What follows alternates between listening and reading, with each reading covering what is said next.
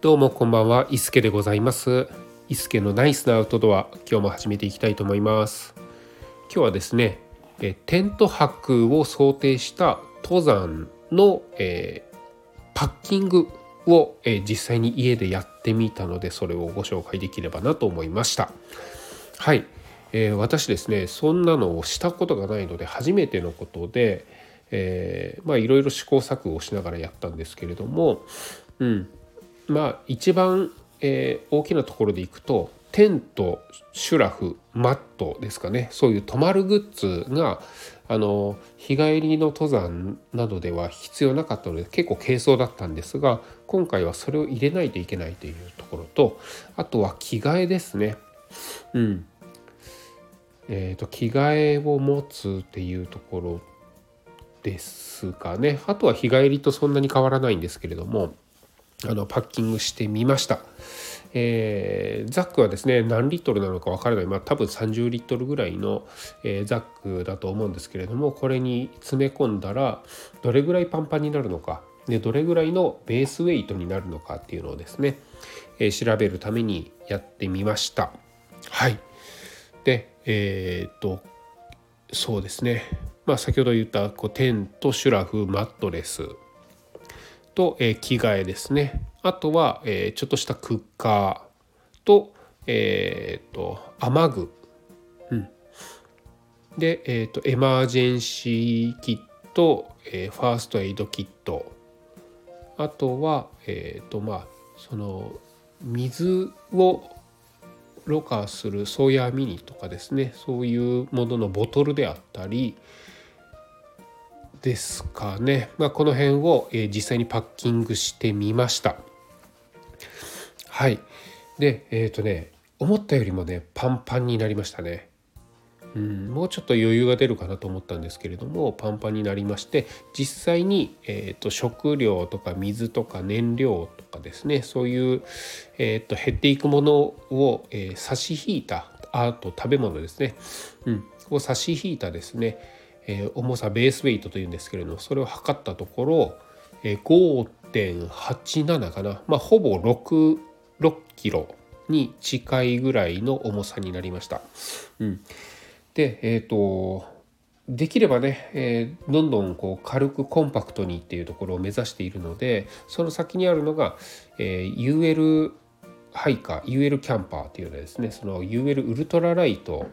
に、えー通ずるようなところを目指していけたらなと思ってやったんですけれども、うんえーその UL と言えるのがこのベースウェイトが4.5キロ以下が、えー UL と言えるらしいんですけれども私が、えー、と5.6、まあ、キロ弱、うん、になるのでうんまだねその4.5キロに全然満たないような感じではありましたね。うんまあ最初なのでそこまでカリカリに、削る必要はないかなと思ったので、まあ、困らない程度に、えーパッキングをしようと思っていろいろ選んだんですけれどもうん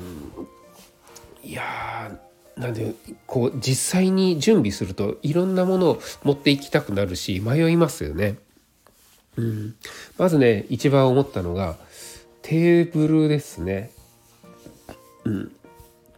まあ実際なくてもいいような気はするんですけれどもあった方がいいっていうことで,、うん、でテーブルって今えーっとまあ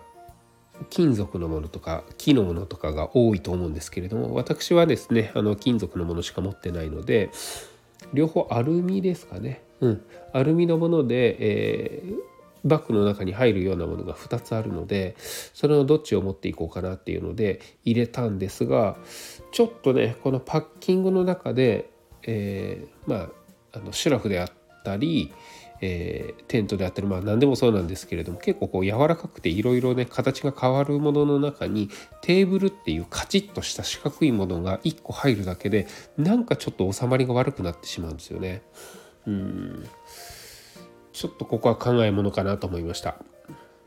はい、あとはですね寝る時のマットレスですね。これエアーマットにするのかクローズドセルマットにするのかいろいろ迷ったんですけれども私ね実は今日ですね、えー、とサーマレストのリッチレストの、えーショートというものをですねゲットいたしましてこれをどうしてもこのパッキングの中にね入れたいと思ってやったんですよね。うん、で、えー、まあ、外付けもできるんですけれどもその UL ハイカーの、えー、方々のパッキングでの、えーと、王道のパッキング方法なんですけれどもザックの中にですねまずこの、えー、クローズドセルマットをですね入れてしまうんですよ。まあ、丸い丸くなるものだったので、えー、サーマレストのリッチレストは、えー、丸く、えー、くるくるくるっとするものなのでそれを中に入れてですね、えー、ザックの外側を固めるような感じですかね。はい、でその空いた真ん中のところにいろいろ詰め込んでいくというような方法なんですが、うん、私ねエアマットも持ってるんですよね。でエアマットで行くのかこのクローズドセルマットで行くのかでも結構違うと思って今回両方入れてみたんですよ。うん、でその結果が、えー、6キロ弱というような形だったんですけれども実際にこれに、えー、まあ寝てみてですね。クローズドセルマットに寝てみて。でエアマットに寝てみて。それを重ねて寝てみて。やってみたところまあどっちかでいいかなっていうふうには思いました。うん、これが冬でだったりすると、えー、R 値とかそういう、えー、下から来るですね。冷え対策として両方持ったりもした方がいいのかなとも思ったんですけれども私今月の後半ぐらいに行こうかなという、えー、予定をしているのでそう思うとうんとどっちかでいいかな。まだね9月後半なのであったかいのでね、まあ、どっちかでいいかなっていうのも思いました。で、えー、エアマットが私持ってるの2つあります。ネイチャーハイクの結構ねあの厚みが3センチのかなり薄いものなんですけれども枕がつい一体型でついているものとあとフィールドアというところの、え、ものですね、え、持っていましてで、え、さらに、え、クローズドセルマットが今回サーマレストのリッチレストのショートですね。こちらをゲットしましたのでこれで3つですね。でさらに、えー、ヨガマットをですねこう裁断したようなものもあるので、うん、それも候補に入れてこう組み合わせをいろいろ考えたところですね。やっぱり、えーと、ネイチャーハイクのものは厚みが3センチなので結構ね横を向いたりすると底が当たってしまうような感じがあるので下に何か敷いた方がいいなと思ったところもありまして、えー、まあリッジレストでもいいんですけれどもかなりかさばってしまうので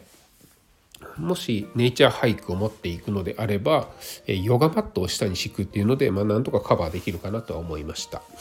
で、フィールドアのエアマットを持っていくのであればこれ1枚で大丈夫かなとは思います。はい、であと,、えーと、リッチレストを持っていくのであればエアマットはいらないと。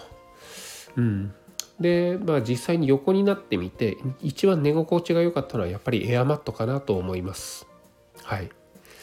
まあ、パンクのリスクはあるんですけれども、えー、寝心地優先でしたらこれかなあとはね、えー、ちょっとまあえっとクローズドセルマットの方が実は軽かったりするんですけれどもコンパクトになるのはエアマットの方なので実際にパッキングした時に場所を取らないのは、えー、エアマットなんですよね。うん、なので今回は、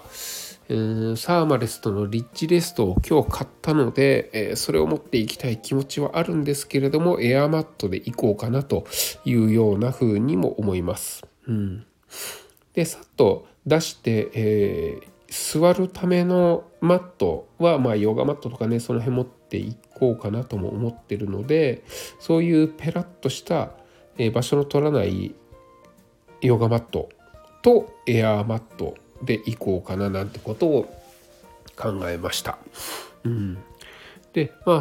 えー、そうしてもしね仮にテーブルを外してでクローズドセルメえセルマットを外したところですねどうなるかというところでそれを測ってみたところベースウェイトが5.48かなぐらいになりまして、まあ、5.5キロぐらい、まあ、500グラムぐらい、えー、削れたような形にはなりました。はい、で、えっ、ー、とそうですね。そのクローズセルマットを、えー、外したおかげでザックの中にねかなり余裕が生まれたのでうん。あえっ、ー、とこれ一番最初のパッキングですと食料も持てないなっていうぐらい、えー、ザックがパンパンになってしまったんですけれども、えーえそのクローズドセルマットとテーブルを外した状態ですと、まあ、ここに、え食べ物とか水とかですねそういうものを、え入れて、まあ、ちょうどいいぐらいの大きさになるのかなっていうのは思いましたね。うんまあ、多分キュンキュンに詰め込めばもうちょっと余裕は生まれるとは思うんですけれどもうんまあこれでベースウェイトが5.5と。うん、ただねここでね私気づいたのはですね昨日もお伝えしたヘッドライトですね。そういう暗闇で使うようなランタンとかライト系ですね。これを全く入れてなかったのに気づいたんですよね。うん、それね全部あのバラしてから気づいたので実際に入れた状態でのあの重さっていうのは測ってないんですけれどもそれとえっ、ー、とあとはなんかなかったな。うん。ちょっと待ってくださいね。えー、あそうだそうだ、えーと、ドリンクホルダーですね、えー、ザックを背負った時にやっぱりドリンク取り出しにくいから、えー、ショルダーストラップというんですかね。あそこにこう取り付けれるようなドリンクホルダーも欲しいなと思ってたのでこれもヘッドライトとこれは欲しいな持ちたいなと思ってますね。うん、であと、まあ、可能であればえテント場に着いた後に履けるようなサンダルですねこの辺もちょっと持ちたいななんてことを思ってたりするんですがこの辺全部入れるとおそらくベースウェイトで6キロちょいぐらいになってしまうんじゃないかなと思いますね。うん4.5とか本当にすごいなと思いますね。まあ、テントでなくてシェルターにしたりビビにしたりする方もいらっしゃるので、まあ、そうすることで削れたりはするんですが私は本当にこう虫がもう寝てる時に虫が来たら寝れないぐらいなので本当に苦手なのですぐ刺されますし、うん、なので蚊帳付きのテントっていうのはもう必須で持ちたいのでそこは譲れないかなっていうと、まあ、6キロをちょっと超えるぐらいのベースウェイト。でそこに食料とか入れて、まあ、でもどうなんでしょう。10キロ以内には収まる感じでいけるのかなっていうふうには思いました。はいちょっとねこのザックの中にパッキングするっていうことを初めてやったのでうんどこに何を入れようかっていうところも迷いましたし、まあ、入れる順番もまああの、えー、軽いものを下にで重いものを上にっていうのは鉄則らしいのでそれを守りつつやったので、まあ、その辺はサクサクいけたんですけれども、うん、じゃあ雨の時はどうするのかっていうので、え、中にパックライナーをですね、え、入れてみたりっていうこともしたんですが、まあ、その辺もうちょっと、え、検討の余地あるなっていうふうには思いました。うん、でもいざこう入れてみるとやっぱり楽しいなって思うのでで今日はどれ持っていこうどれとどれの組み合わせがいいかなって悩んでる時も楽しかったりするのでうん、まあ、この準備の時間も、えー、楽しめるっていうのが、えー、登山ハイキングあ,、まあ、あとキャンプもですかね。そういうのの、えー、楽しみの一つかなと思いますね。うん。いや実際に行動するのが楽しみになってきました。えでは今日はねこの辺で失礼したいと思います。それでは伊助でございました。ではまた。